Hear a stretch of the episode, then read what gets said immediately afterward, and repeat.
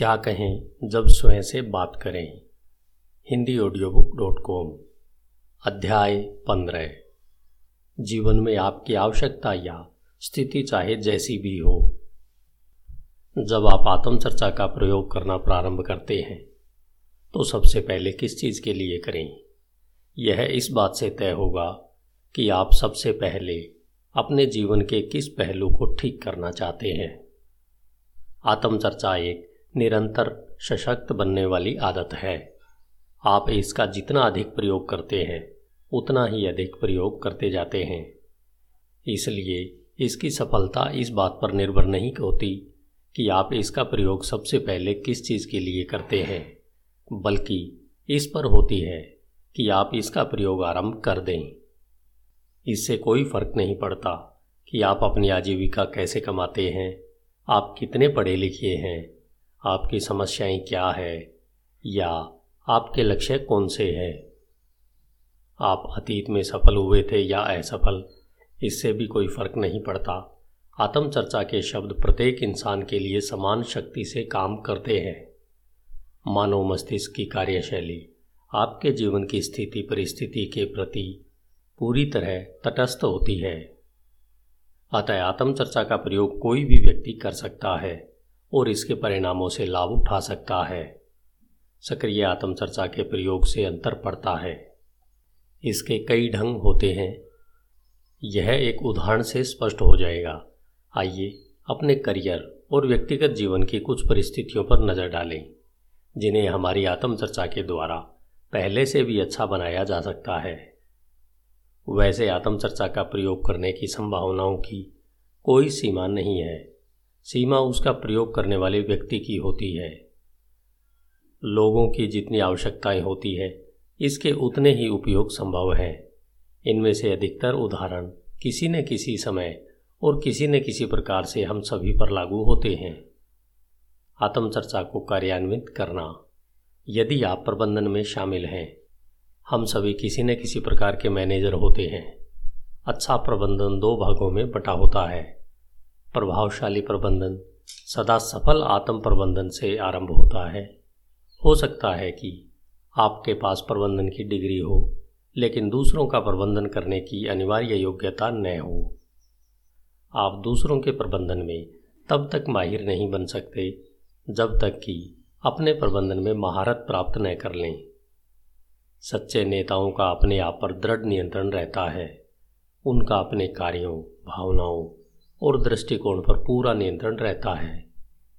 अच्छा मैनेजर बनने की दूसरी अनिवार्य आवश्यकता यह जानना है कि दूसरों के गुणों और योग्यताओं को कैसे तराशा या निखारा जाए। आत्मचर्चा प्रबंधन की इन दोनों ही आवश्यकताओं को सीधे सीधे प्रभावित करती है।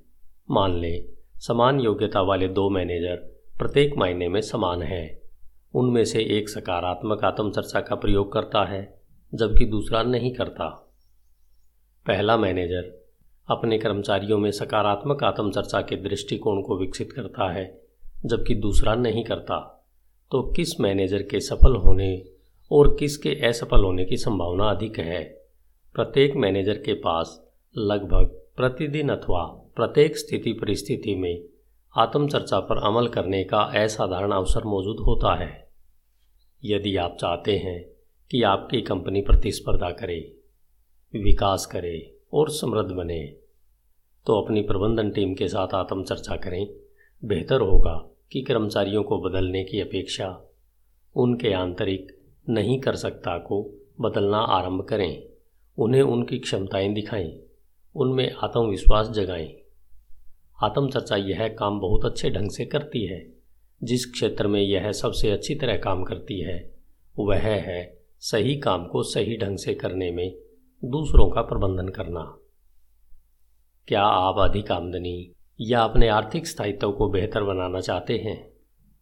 हम में से प्रत्येक व्यक्ति अपनी आमदनी की सीमा अपने आप ही निर्धारित करता है।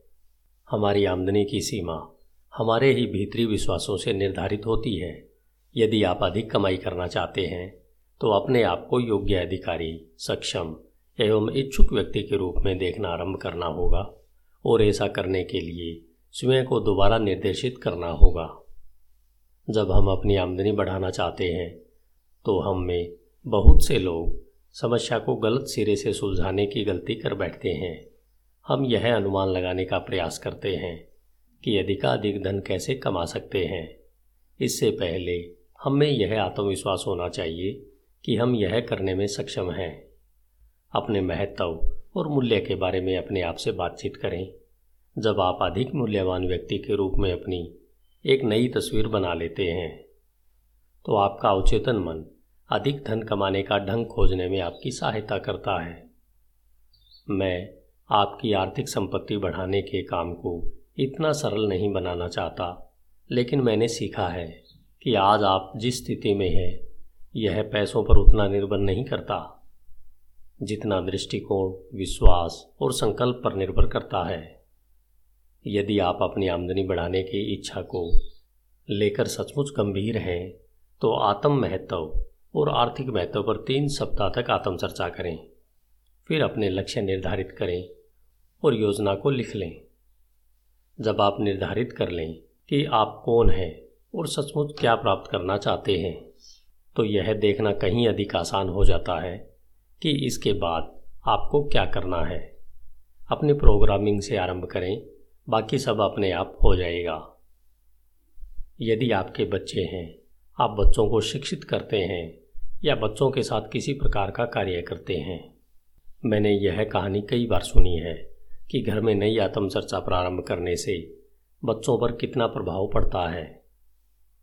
अधिकतर मामलों में एक या दोनों अभिभावक किसी समस्या का समाधान करने या अपने कुछ लक्ष्यों तक पहुँचने के लिए सकारात्मक आत्मचर्चा का प्रयोग प्रारंभ कर देते हैं। आत्मचर्चा प्राय एक क्षेत्र से फैलकर दूसरे क्षेत्रों में भी उचित आत्मचर्चा को बल प्रदान करती है। इसलिए हैरानी की कोई बात नहीं कि बच्चे जब इसे बार बार घर में प्रयोग होते देखते हैं तो वे इसे ग्रहण कर लेते हैं और संयोगवश इसका प्रयोग करने लगते हैं। मैंने हमेशा यह पाया है कि बच्चे सकारात्मक आत्मचर्चा को स्वाभाविक रूप से स्वीकार कर लेते हैं।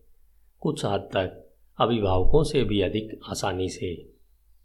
संभवतः बचपन में हम अपने बारे में अच्छी चीज़ें सुनने के लिए अधिक उत्सुक होते हैं।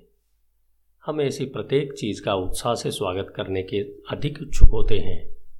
हमारे आंतरिक स्वरूप, प्रतिदिन हमारी गलतियों पर, झिड़कियों की अपेक्षा यह सुनना अधिक पसंद करेंगे कि हम कितने श्रेष्ठ बन सकते हैं। बच्चे उस मूल संभावना के अधिक निकट होते हैं।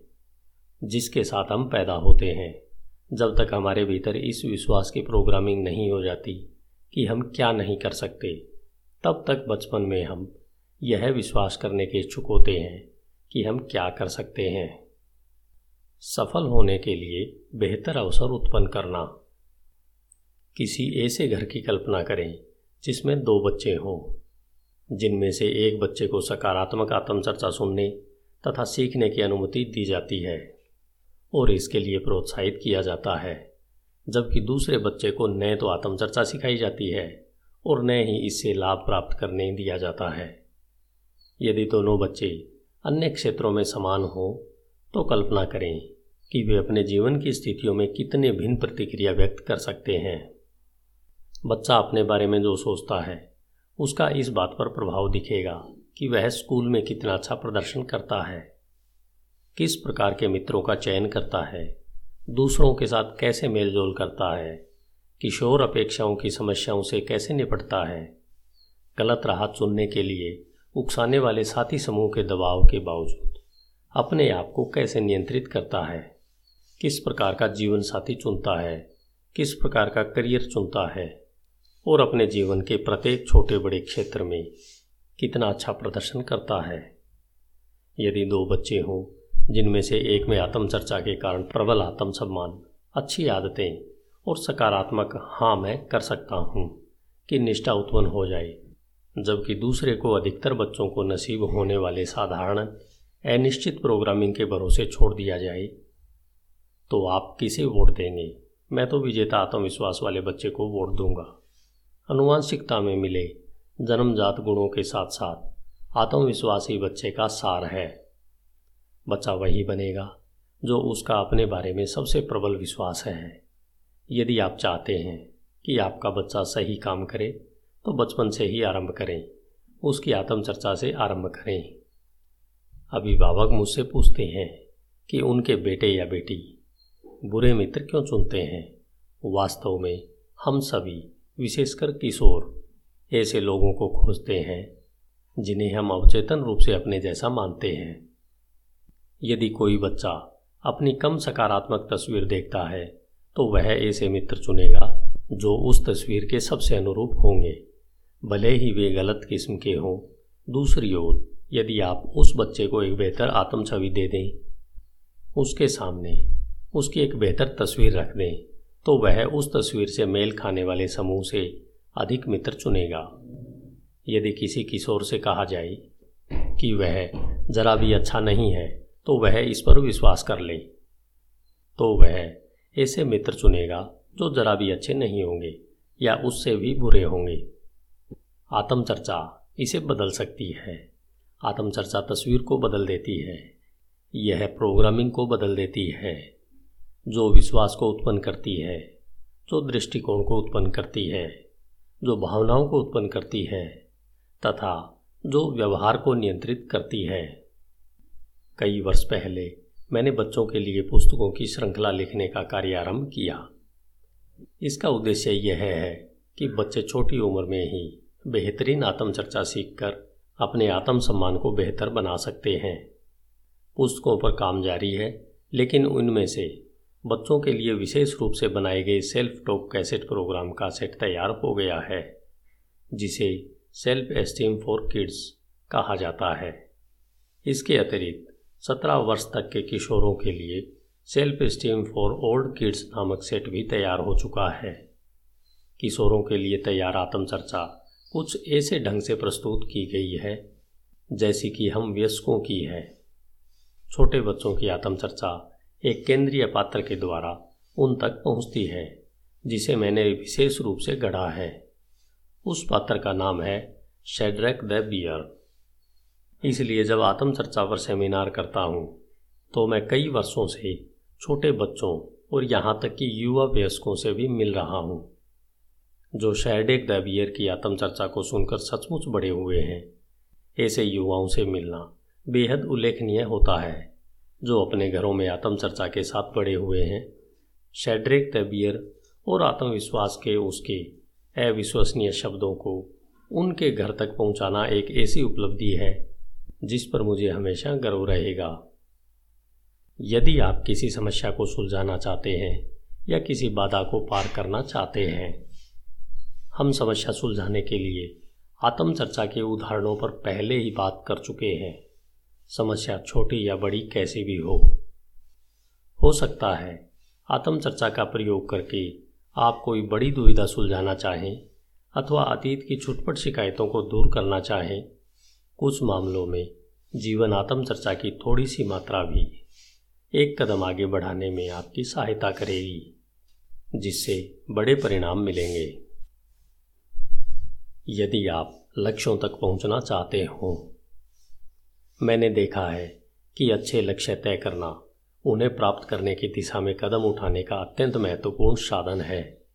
लक्ष्य तय करना और उन तक पहुँचने के लिए काम करना, स्वस्थ, अमीर और बुद्धिमान बनने का लक्षण है। सच्ची और स्थायी सच्ची और स्थायी आत्मसंतुष्टि के लिए सार्थक लक्ष्य अनिवार्य है।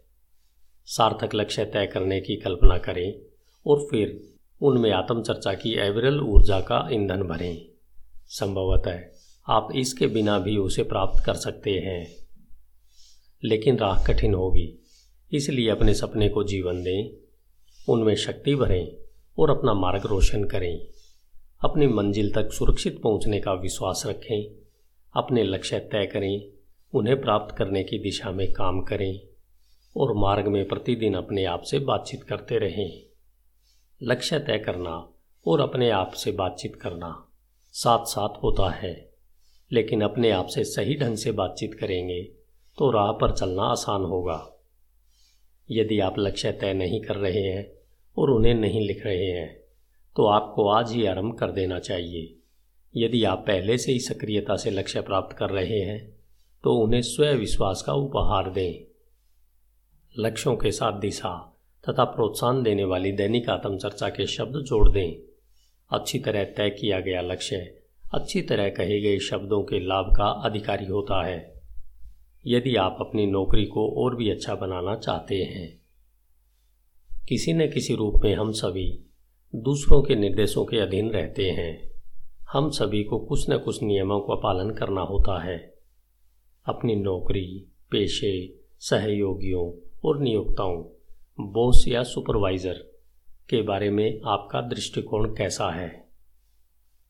इसका इस बात पर बहुत महत्वपूर्ण प्रभाव होगा कि आप कितना अच्छा प्रदर्शन करते हैं।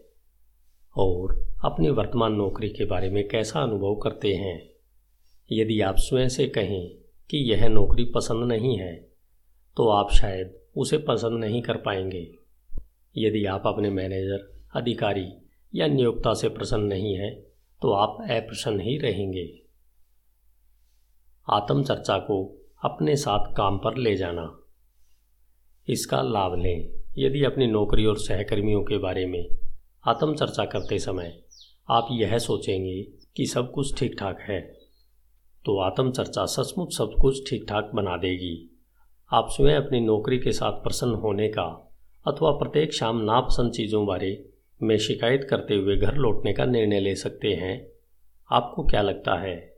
एक प्रसन्न एवं प्रेरित कर्मचारी और दूसरे अप्रसन्न कर्मचारी के बीच सबसे महत्वपूर्ण अंतर क्या होता है? जिसके लिए कोई चीज़ ठीक नहीं होती, यह उनके दृष्टिकोण और भावनाओं का अंतर होता है, जो पूरी तरह इस बात पर निर्भर होती है कि वह कर्मचारी अपने काम को स्वस्थ एवं सकारात्मक दृष्टिकोण से देखने के प्रति संकल्पित है या नहीं। जिन कर्मचारियों को बड़े अवसर मिलते हैं, वे प्राय उन्हें अपने आप पैदा करते हैं। विश्वास करें कि आप नौकरी में अपने लक्ष्यों तक पहुँच सकते हैं। ऐसा करके आप उन लक्ष्यों तक पहुँचने की संभावनाओं को और भी बेहतर बना लेते हैं। यदि आप कभी देखें कि आप अपनी नौकरी को लेकर दोष खोजने, शिकायत करने, आलोचनाएँ करने या द्वेष करने की आदत से गिरते जा रहे हैं तो एकांत में अपने आप से चर्चा करें। कुछ लोगों की हालत तो आपसे भी खराब है। उनमें से कुछ तो आपके इस अवसर से प्रेम करेंगे। अपनी नौकरी या अपना व्यवसाय आपको उत्कृष्ट बनने, स्वयं से सर्वश्रेष्ठ की उम्मीद करने और उस उम्मीद को विश्वास में बदलने का अवसर देता है। आपकी सफलता सदा इस बात पर निर्भर करती है कि आप क्या सोचते हैं और आप अपने आप को सबसे अधिक क्या बताते हैं। सर्वश्रेष्ठ की अपेक्षा करें और अपने आप को सर्वश्रेष्ठ बताएँ, यदि आप ऐसा करते हैं। तो इस बात की बहुत संभावना है कि आपको सर्वश्रेष्ठ ही मिलेगा। यदि आप स्कूल में अपनी योग्यताओं को बेहतर बनाना और कौशल को विकसित करना चाहते हैं, हो सकता है कि इस पल आप स्कूल में न हो, लेकिन यदि है या वहाँ जाने की योजना बना रहे हैं तो आपकी आत्मचर्चा ही वह निर्णायक तत्व होगी, जो यह तय करेगी कि आप वहाँ शैक्षणिक और व्यक्तिगत दोनों दृष्टिकोणों से कैसे प्रदर्शन करेंगे। आत्मचर्चा बुनियादी बातों में आपकी सहायता कर सकती है। यह बेहतर तरीके से सुनने और अधिक एकाग्र बनने में आपकी सहायता कर सकती है। इसके द्वारा आप पढ़ने की अच्छी आदतें डाल सकते हैं, लगन से जुटे रहने के संकल्प को और भी अच्छा बना सकते हैं। अपनी स्मरण शक्ति को पैना कर सकते हैं, अपना मनोबल ऊपर उठा सकते हैं, तथा अपनी निगाह को अपने लक्ष्य पर दृढ़तापूर्वक केंद्रित रख सकते हैं। स्कूल में या कोई दूसरी चीज़ सीखते समय अच्छा प्रदर्शन करना, जीवन के किसी अन्य क्षेत्र में कुछ प्राप्त करने से जरा भी भिन्न नहीं है। इसमें समान दृष्टिकोणों, योग्यताओं और स्वविश्वास की आवश्यकता होती है, लेकिन अध्ययन करने और सीखने की कुछ विशेष मांगे होती है, जिनमें विशेष प्रकार की आत्मचर्चा की आवश्यकता होती है। इसमें कोई संदेह नहीं है। कि जो प्रोग्राम आपके आंतरिक कंप्यूटर को चलाता है, वह सीखने में आपकी सफलता पर सीधा प्रभाव डालेगा। यदि आप स्कूल में या उसके बाहर कुछ सहायता लेना चाहें तो यह सुनिश्चित करें कि आपके कंप्यूटर में वह प्रोग्राम हो, जो आपको मनचाही मंजिल तक ले जाए। अपने पाठ्यक्रम में आत्मचर्चा को अवश्य जोड़ दें और विश्वास करें कि इसके बाद आपको स्कूल से और अपने आप से भी और भी अच्छे परिणाम मिलेंगे। हमने ही इसे बनाया था, हम इसे बदल भी सकते हैं। कुछ लोग मानते हैं कि हमने अपने जीवन में जो भी बनाया है, हम उसे बदल सकते हैं, लेकिन उसे बदलना बहुत कठिन होता है। अवसाद से उपजी निराशा और हताशा अनेक लोगों के जीवन का हिस्सा बन जाती है, लेकिन स्वनिर्मित अवसाद कम किया जा सकता है।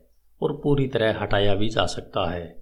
जिन विचारों और मनोदशाओं के चलते वह उत्पन्न हुआ था, उसे दूर हटाकर उनकी जगह पर आत्मचर्चा द्वारा उत्पन्न नई मानसिक तस्वीर रखी जा सकती है। देखिए, आत्मचर्चा के द्वारा हम में से कोई भी अवसाद व हताशा में पहुँच सकता है, लेकिन उतनी ही आसानी से हम इससे बाहर भी निकल सकते हैं। इसके लिए किसी फौलादी इच्छा या विशेष फार्मूले की आवश्यकता नहीं होती। इसके लिए तो बस शब्द दर शब्द एक नए प्रोग्राम की आवश्यकता होती है, जो हमारे विश्वास को दोबारा निर्देशित करे और आसपास होने वाली घटनाओं के बारे में हमारी तस्वीरों को बदल दे। हम परिस्थितियों को जैसा चाहें, वैसा देख सकते हैं। हमारे पास यह विकल्प हमेशा मौजूद रहता है। यदि हम अपनी परिस्थितियों को हताशाजनक देखना चाहते हैं तो हम ऐसा कर सकते हैं। दूसरी ओर, यदि हम अपनी परिस्थितियों को संतोषजनक, आशाजनक, परिवर्तनीय और सकारात्मक रूप से संभव देखना चाहते हैं तो हम ऐसा भी कर सकते हैं। लेकिन सही परिणाम के लिए केवल इच्छा ही पर्याप्त नहीं होती। इससे कुछ अधिक की आवश्यकता होती है। इसलिए सब कुछ पहली बार सही नहीं हुआ था। हमने अपने आप को सही तस्वीरें नहीं सौंपी थी। सही परिणाम पाने के लिए सही प्रयास नहीं किया था। यह एक ऐसी बात है जिसके बारे में हम में से कोई भी बहुत कुछ कर सकता है। आत्मचर्चा के अवसर असीमित हैं। यदि आप कुछ प्राप्त करना चाहते हैं, आप या मैं जिससे भी मिलते हैं, वह कुछ न कुछ प्राप्त करना चाहता है। हम में से कुछ के जीवन का अर्थ केवल एक या दो क्षेत्रों में बेहतर बनना या सफलता प्राप्त करना होता है। परंतु कई अन्य लोग प्रत्येक क्षेत्र में सर्वश्रेष्ठ बनना चाहते हैं। यदि आप अपने जीवन के उन हिस्सों, समस्याओं, परिस्थितियों या अवसरों की सूची बनाएँ, जिनसे निपटने उबरने अथवा जिन्हें प्राप्त करने में आत्मचर्चा आपकी सहायता कर सकती है तो वह सूची लगभग अंतहीन होगी।